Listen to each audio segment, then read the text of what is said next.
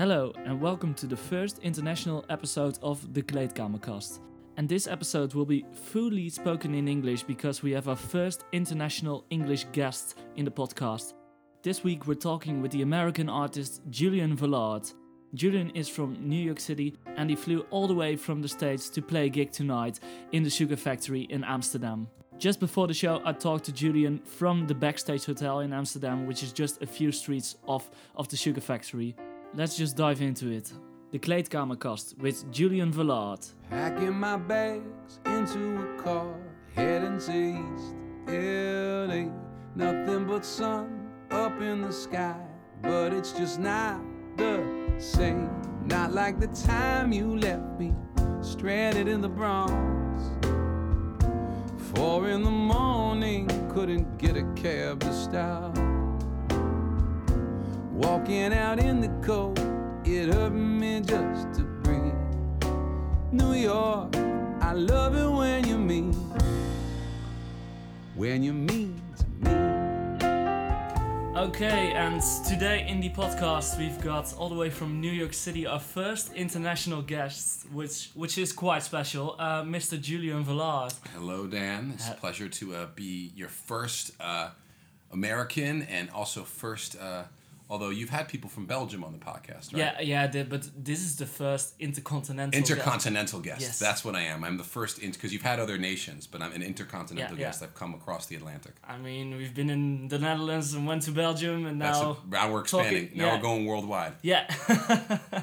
All right. Uh, for the people who are not familiar with Julian Velard, um, I was thinking about a description of well your personality, and I think it's just uh, well a, a dude, an artist from New York who with songs like Billy Joel and with the humor of Jerry Seinfeld. Is that correct? Yeah, yeah. That Yeah. you can. I mean, I'll take that absolutely. I mean, both those guys, both Billy and Jerry, are were, were born in New York and, and Long Island, actually specifically. Although, let's make a distinction here. I was born in Manhattan. Yeah. I'm like a, I'm a true New Yorker. Um, and uh, yeah, I mean, I, I think the idea is that I'm writing pop music that definitely comes from that tradition of American songbook, which is what Billy Joel comes from, which is really from the theater, but continued on into the 70s and guys like Billy Joel and Randy Newman and Tom Waits and Harry Nilsson and, and a lot of those guys uh, are the people who inform my music. Uh, but I'd like to think of myself as a, maybe a more, I guess, postmodern because a lot of that stuff outside of Randy Newman is very much it is what it is what it is. It's it, it's you know it's singer songwriter, it's emotional music. But I think that my stage persona, like you said, has this more comedic t- side to it, and Yeah. maybe brings potentially more meaning to the songs because you you have this sort of juxtaposition of this guy on stage who's a little bit grumpy or a little bit you know uh, aware of himself. Yeah, yeah. Mm-hmm. But it is quite your brand. I mean, whenever you talk about Julian Velard, you always say New York. That's the first thing. That Yeah, comes to yeah. I mean, I definitely, you know, I made a the, the not the record that's out now, but the one before is a, a record all about New York City. So I definitely have stamped that on my brand at a certain point. Yeah, yeah. But let's talk about the the first time you uh, went to Holland. Uh, I think it was around 2011. 2011 June. Mi- yeah, yeah, yeah. 2011, yeah. Yeah, Mr. Saturday Night was just out for a It had just come out for a couple months, and uh, I was in London, and I'd lived in London before that for almost four years. Uh, you know, I had a record deal there, and this was sort of a second deal that kind of was a label, label deal. It was a crazy situation, and I came to Holland because I was someone, and I, I think it was a Dutch person. I'm trying. I should try and figure out who first sent me this YouTube video, but someone sent me this YouTube video of this guy, of this Dutch guy, in a radio studio singing uh, one of my songs and not only singing it but acting it out you know as if he was in the song to the point where there's a line in the song about cable uh, the song's called joni and and there's a line about an actual you know ca- cable which is in for me it's like cable television but he thought it meant like a cable on a cord you Yeah. know on a headphones and so he would take the cord and wrap it around his neck and i looked i went to my management i'm like who you know who is this guy and they said oh you know it's probably a waste of time. Don't go to Holland. And then someone sent me another video of him, and I went and looked him up online, and I was like, Jesus, this guy has, you know, how many hundreds of thousands of people following him on Twitter and all these Uh, things. and back in those days, Ger- uh, Gerard Ekdom, the, that's Well, the DJ what we're talking who- about. He, was one of the biggest DJs in the Netherlands. Yeah, yeah, I mean, And he was, and I, so I just said, let me message this guy, you know, just, and, and then you know, you have to understand this is 2011, so six years ago. Now people direct message all the time, But this is when social media was still very young. You know, like Twitter was pretty much brand new or had just gotten going. Yeah, yeah. And so I just tweeted him. I said, "Hey, you like my song?" And and he, you know, he freaked out. And he said, "Come to Holland." And I was in London, and I said, "Yeah, I'll book a flight."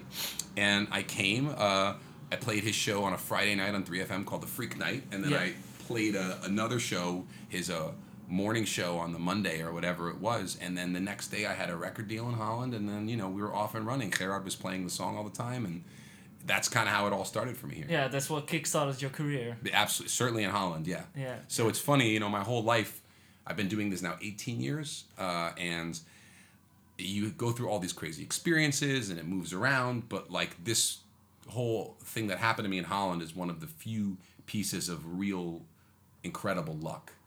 You know, you work so hard, you do all these things, and all of a sudden, out of nowhere, I mean, I could never have predicted that some Dutch, famous Dutch guy who I've never met before would like my song, and then, and it's been great. I mean, it's a, it's a gift for me to get to come to Holland every year, and I get to play to people who are listen, who are like real fans, listening to all my songs, and that's what I always dreamed of.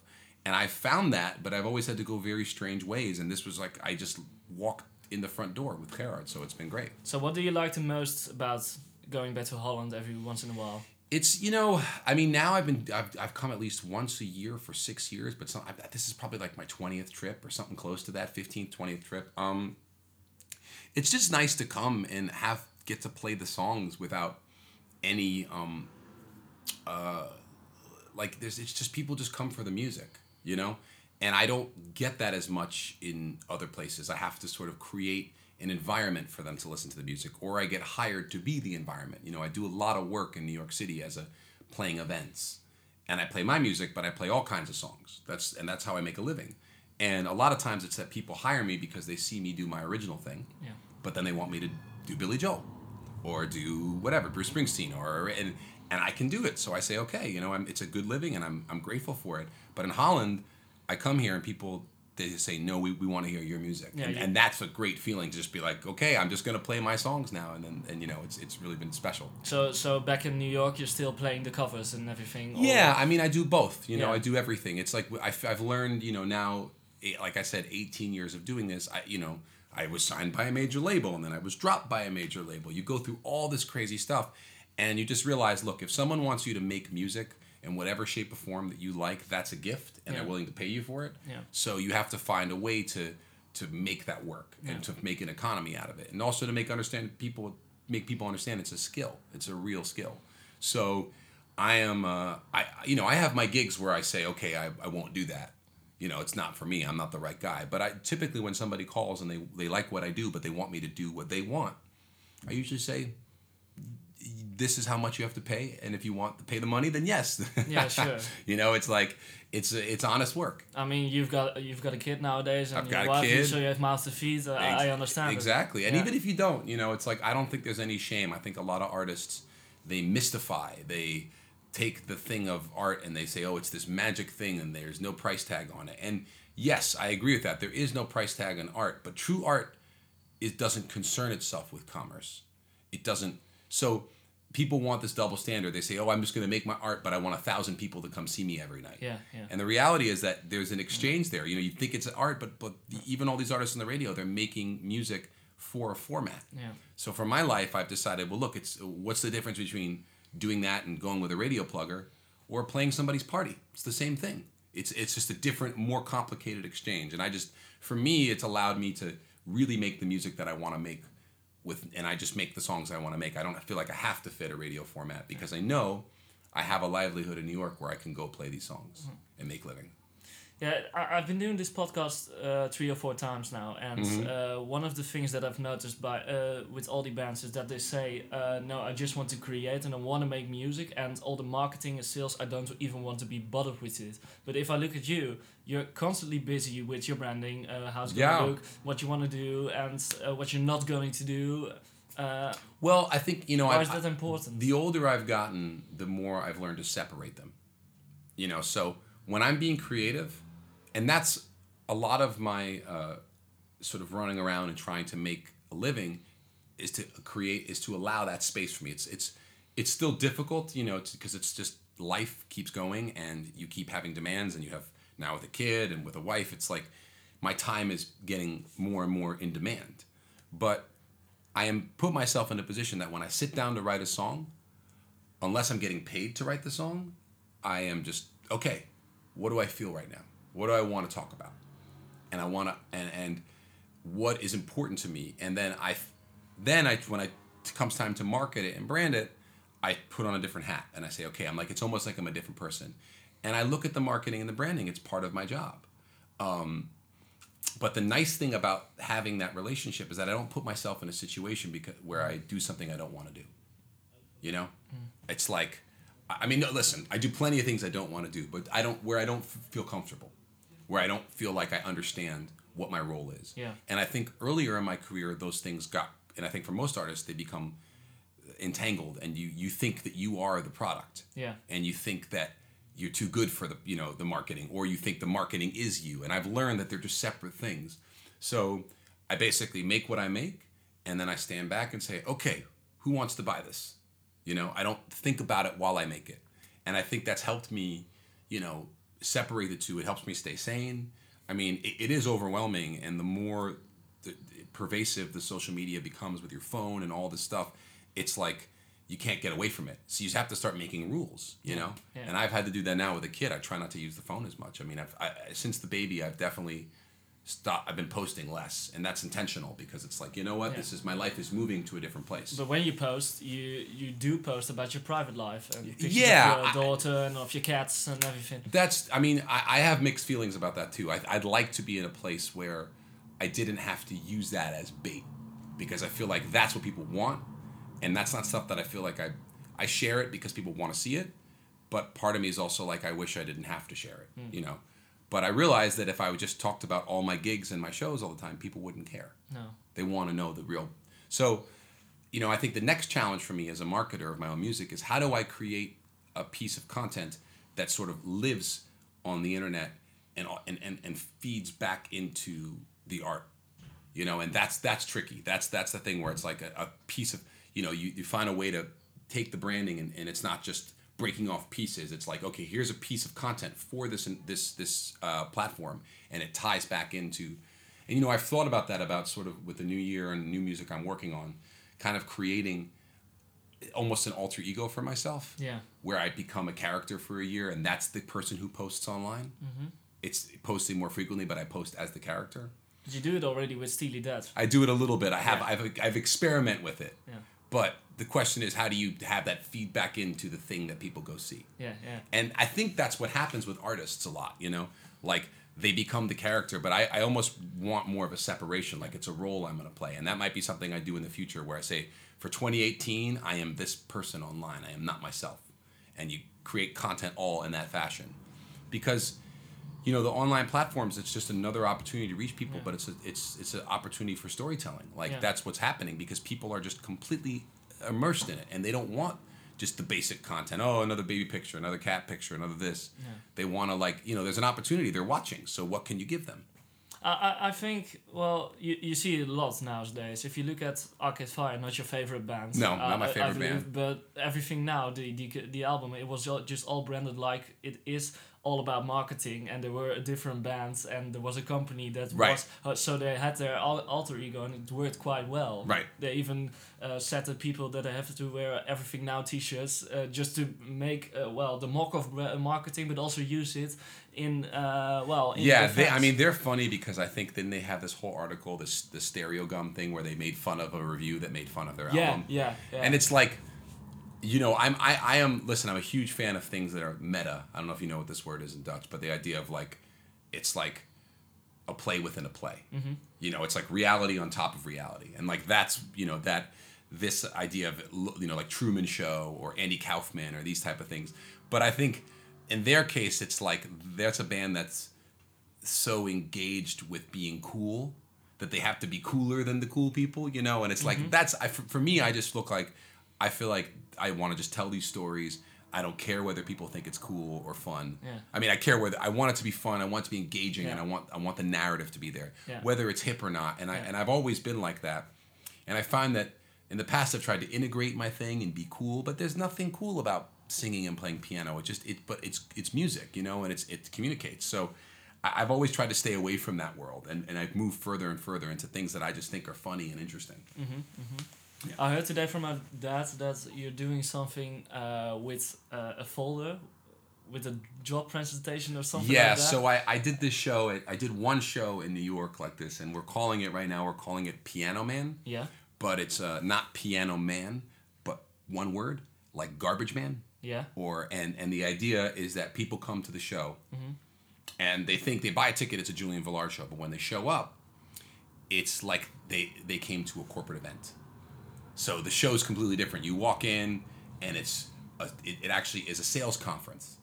And you know, it was funny. We did this at Joe's Pub, and half the audience was talking to the wait staff, like, "Did we did we come to the right thing? I think we went. We're here for Julian Velard, and you see on your thing it says this 78th annual awning presenters gala, and it's and then I come out, and I act like I'm the host of the corporate event ah, right, and that's the gig. But that's how it starts. And I start by playing covers in the audience, and I'm very. But slowly, what you start is the guy on stage, me. He starts to go crazy while he's doing it, and then eventually it becomes my gig. I play my own songs, but the but it's a sort of a setup where people get taken on this crazy journey to find out, and it gives it, it to really come up with this show that is like, and and, and the idea for this is that the, the corporate event changes every time. Maybe it's a funeral, maybe it's a bar mitzvah, maybe it's it's it's a different event and people come they don't know what to expect. And you're going to still get all the music you come for but the way that it's framed is different and it allows it to be sort of funny where it's taking the kind of structure of a singer-songwriter gig and, and inverting it and flipping it on its head.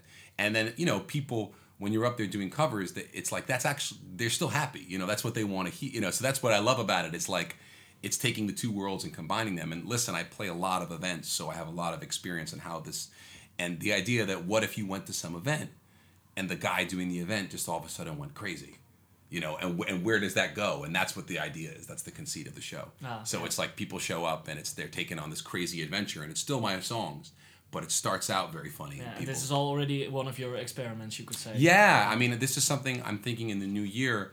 If it goes well, I'm developing this in New York with the with the public theater. That this might be, I might make a live record of the show or some video, and that would be the next project essentially. Ah, yeah, You yeah. know, sort of in between albums or in be. But you know, now people aren't even putting out albums. It's all just singles and EPs. So Yeah. it's like, you know, and, and for me, you know, I love the album, and it's it's a I love long form narrative and the ability to tell stories across many songs. Yeah, because you like concept albums. I Yeah. Mean, if I look at Mr. Saturday Night, it's more, more uh, an ode to bachelor life, you could say. Yeah, And- it's yeah. I mean, the, I feel like my idea of concept records when I that was the first one I really did. Yeah. And it wasn't as clear Yeah. what I was going after then. The idea is that it was all coming from a perspective, from a singular voice of this guy Yeah. who has been. But it, and I feel like that's what I've been refining further and further with each record. And then I put out the New York record, which is all songs about New York. But the new album is probably the furthest along that step, and it's called Fancy Words for Failure. And it's really funny, you know. I go on the, I've been on the radio, and in Holland, they're all like, "You wrote an album about failure. You're not a failure. You're on the radio. I don't understand." And that's the whole, you know, there there's a problem there because it's about a perspective and a, you know the idea that everyone in their own mind at a certain age sees themselves as a failure. Yeah. We didn't get to where we wanted to go, and that's mm-hmm. where I'm at in my life. I'm about to turn 40. It's like, you know, my 20s are behind me, and I did all that, and I see where I am, and I'm not that it's a bad place, but it's a place of, of like, you know, you, you're starting to try and figure out where you're going and where you've been, Yeah, and that's what the in the whole- mirror. Exactly, Yeah, it's yeah. very, and there's a lot of that on the record, and every song on the record deals with some form of that, and uh, I feel like the next step for me with that is to take that and move that into a show, a fully immersive experience where it's not just a singer songwriter show and you aren't just coming and then there's talking in between and it's funny and it, it actually the idea that you're coming to this whole piece that's pointing back to the songs and giving all the songs more meaning. Yeah. Essentially a musical, you know? Yeah. That's really but I feel like the context of the musical and Broadway musicals are it's like it's its own thing, you know, it's its own industry, just like pop music and the radio. So it's and that's not necessarily something I'm interested in. I don't want to navigate the industry further. I want to figure out a way to write songs that connect to each other and tell stories, basically. So if you start this album, uh, let's say the next concept album, Hmm. where do you start? Do, do you start with the title? Do you have an idea in mind? You know- how do you write the songs around it? I think so. For the New York record, I had three songs. I had the song "New York I Love It When You Mean," I had the song "River Away," and I had a song called "You Don't Fall in Love at the Start." And all three of them took place in New York City or about New York. And I said, you know what? I could write a whole album about New York. And then I wrote another six songs, right? And that was nine. And then I added a cover, which was a Billy Joel song, which is an obscure Billy Joel, song called Where's the Orchestra? And that was, and I felt like that made this whole statement about New York. And uh, so for the new record, you know, I, I every time I make one of these records, regardless of the success, you always end up being disappointed. It's like a postpartum depression. You give birth and, and you're like, oh. You, and I say, I'm never going to make a record again. So then a year later, I wrote this song about Ed Sheeran, which was this crazy story about, you know, as he, uh, as for people who don't know, I have a song called The Night Ed Sheeran Slept on My Couch. Yeah. And it's all about when I lived in London, he slept on my couch when he was a nobody. And now he's this huge star. And I think I used to think about this story all the time. I look around and see that nothing has changed. Maybe I'll get the furniture rearranged. Flipping through channels on daytime TV. Playing piano for nobody but me. While he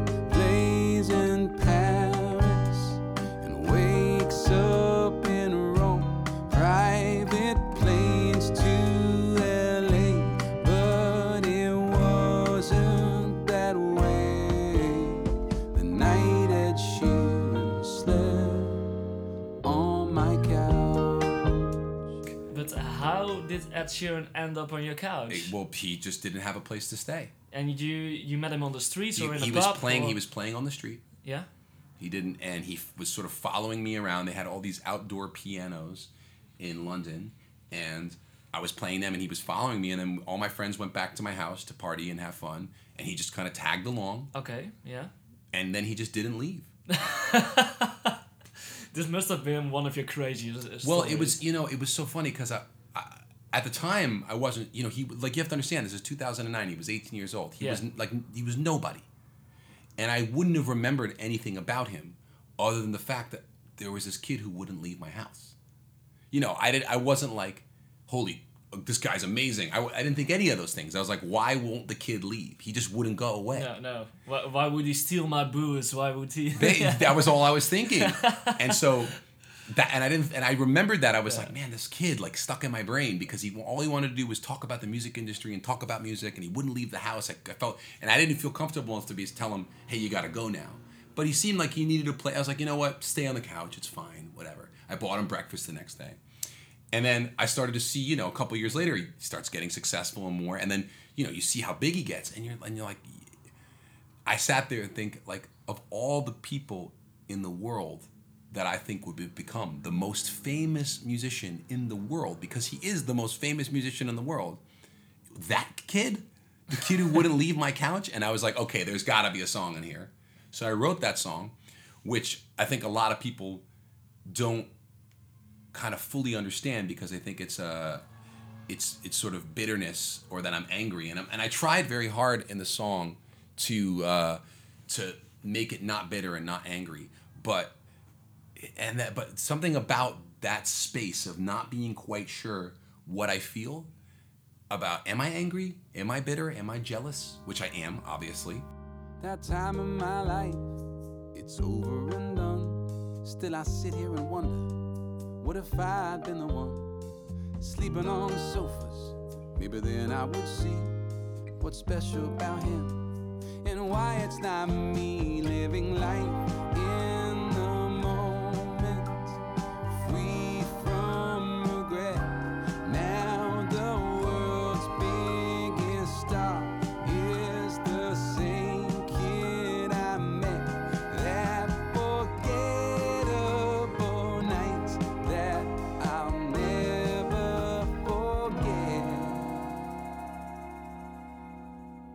The night Ed Sheeran slept on my couch. but what and i was like there's a whole record in this space. And that's what i wrote all the rest of the record about the new record. I wrote eight songs well seven songs and another cover it's a nine song record all about the space that that song occupies So the what- la- last album, Fancy Words for Failure, just started from the story of Ed Sheeran. that's how the whole idea came from yeah Yeah. and from there once i put the song out as a single and people didn't understand it they were like what, what the what is this You wrote a song about Ed Sheeran sleeping on your couch. It's like, what, what kind of pop song is this? And I was like, something about it. I was just like, man, and that. And then there was also a song from the New York record which explored that space called Jimmy Young Yeah. that I love. And, and, and just this idea of this feeling of reaching for something and not getting it, which is essentially what I think everyone goes through. But certainly in music, you know, I was on a major label, all this stuff happened to me. I thought there was something very, I wanted to talk about it. And I knew that it was going to get misunderstood. And I think the album is not that it's misunderstood, but I have a feeling, you know, that this album in five years from now, people are going to look back on the album I just put out and think it's i'm not going to say think it's a masterpiece, but like they're going to understand it more. Now I think people are still confused. They don't really get it. They're like, why are you writing all these songs about being a failure? You're not a failure. And that's not the point. You know, the point is exploring that space. And that's what I, I, just thought it was interesting. And I thought there was a lot of material there. And I, I- I think I was right because it got me to write all these songs. And, you know, and it just inspired me. So that's what I always look for is like, and as I grow, I have larger ideas of, you know, I take bigger steps with the concept. I keep wanting to make the story larger and figure out a way to make a full experience for the listener to enter into so they get the whole thing. And what I'm pushing up against now is that I think my identity as like a singer songwriter and a pop singer is an obstacle sometimes because people don't understand it. They say, "Look, you're on stage. You should be happy. Why are you not happy?" And that's not the point. It's theater. It's it's entertainment. It's supposed to make you laugh and, and have fun, but also think a little bit. And I, that's what I really want to do. So that's why I'm thinking maybe next year I destroy the person that I am completely online and then I take it a step further and you say, okay, the character from the album is doing all the social media now. He's the guy. So maybe it's crazy, like it doesn't make any sense, but it's all part of the story. You know? Ah, right. And that's how I think the marketing for me ties together. Like, if it comes from the storytelling, then it's fun. It's not like, oh, I got to take this picture and tell everybody how awesome my life is. Because you're like, no, but it's like, but if you're telling the story, you're like, oh, this guy, I'm this guy right now, and he's pissed off. And this guy, if he was, if he had Instagram, he would post something absurd. It makes it fun. And, it, and, and I think the audience, I mean, that's, that's my theory. We'll see if it works. People might not get it. They may think that I'm like crazy. Yeah, yeah. Something different. Um, you're playing the Howard Stern show every once in a while. Yes. Um, how did you end up there? Did he call you or his management? Uh, Steve Brandano, who is the booker for the Howard Stern show, who does uh, the music, he was a fan. He started coming to shows, and he told me straight away, "Don't ask me if you're going to be on the Howard Stern show because you're not. You're not famous enough. It's not going to happen." I was like, "Okay, okay." Didn't say anything. Whatever. Sure, no problem. And then we hung out, and he just, you know, I liked him. We got along. Same taste in music. Just he's a good guy. And then he comes to one of my shows, and afterwards we're drinking, and he's like, "I have an idea to get you on the show, but I don't think you're gonna know like it. I don't think you're gonna want to do it." And I said, "Just try me, try me." And he goes, "Well, look, what if you show up and you just write songs about whatever they talk about?" And I said, "Yeah, that sounds great. Let's do it."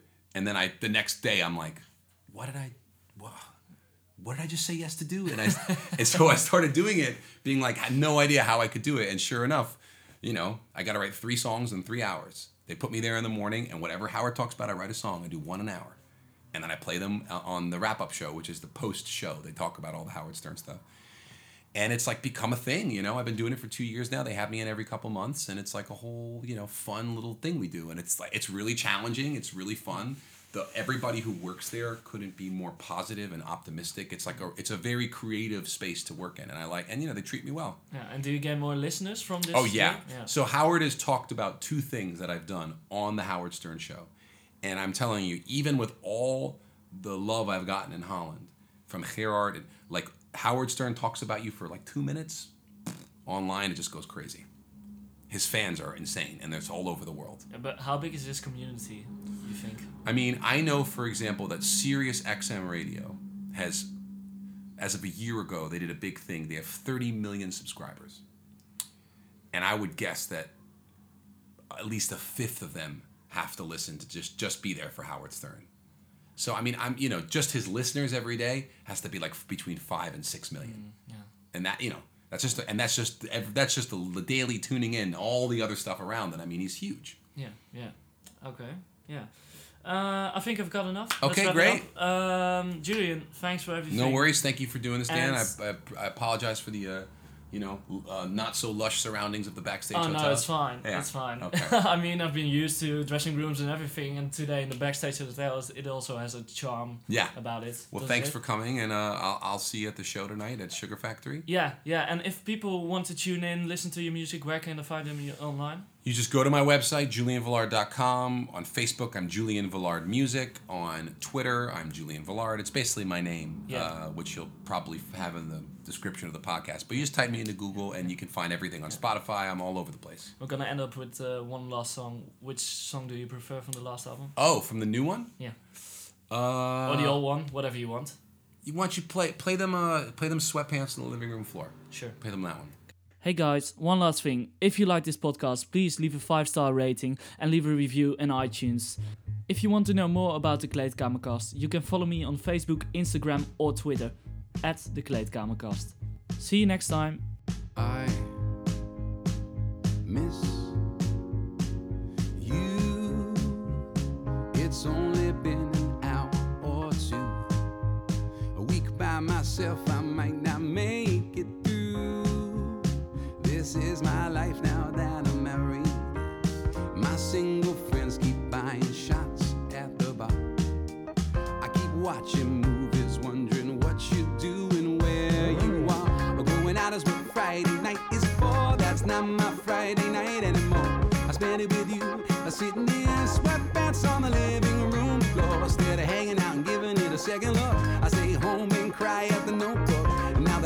you, I'll never be lonely anymore.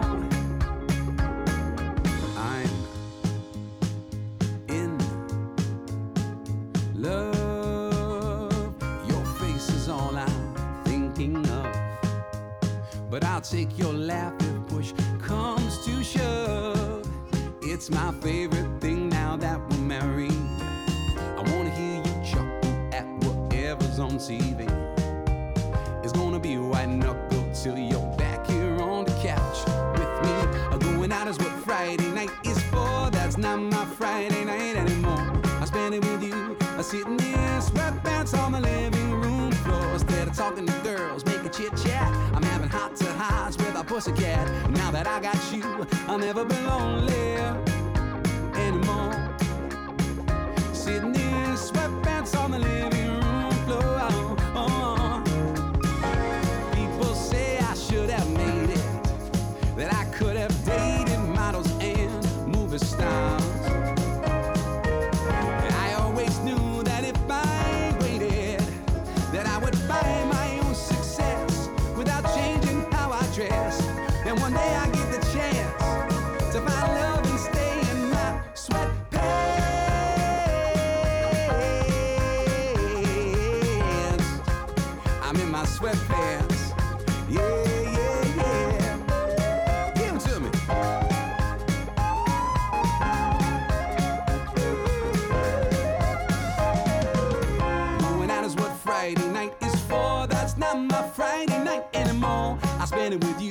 sitting in sweatpants on the living room floor. Instead of trying to be somebody else, I get to be with you and be myself.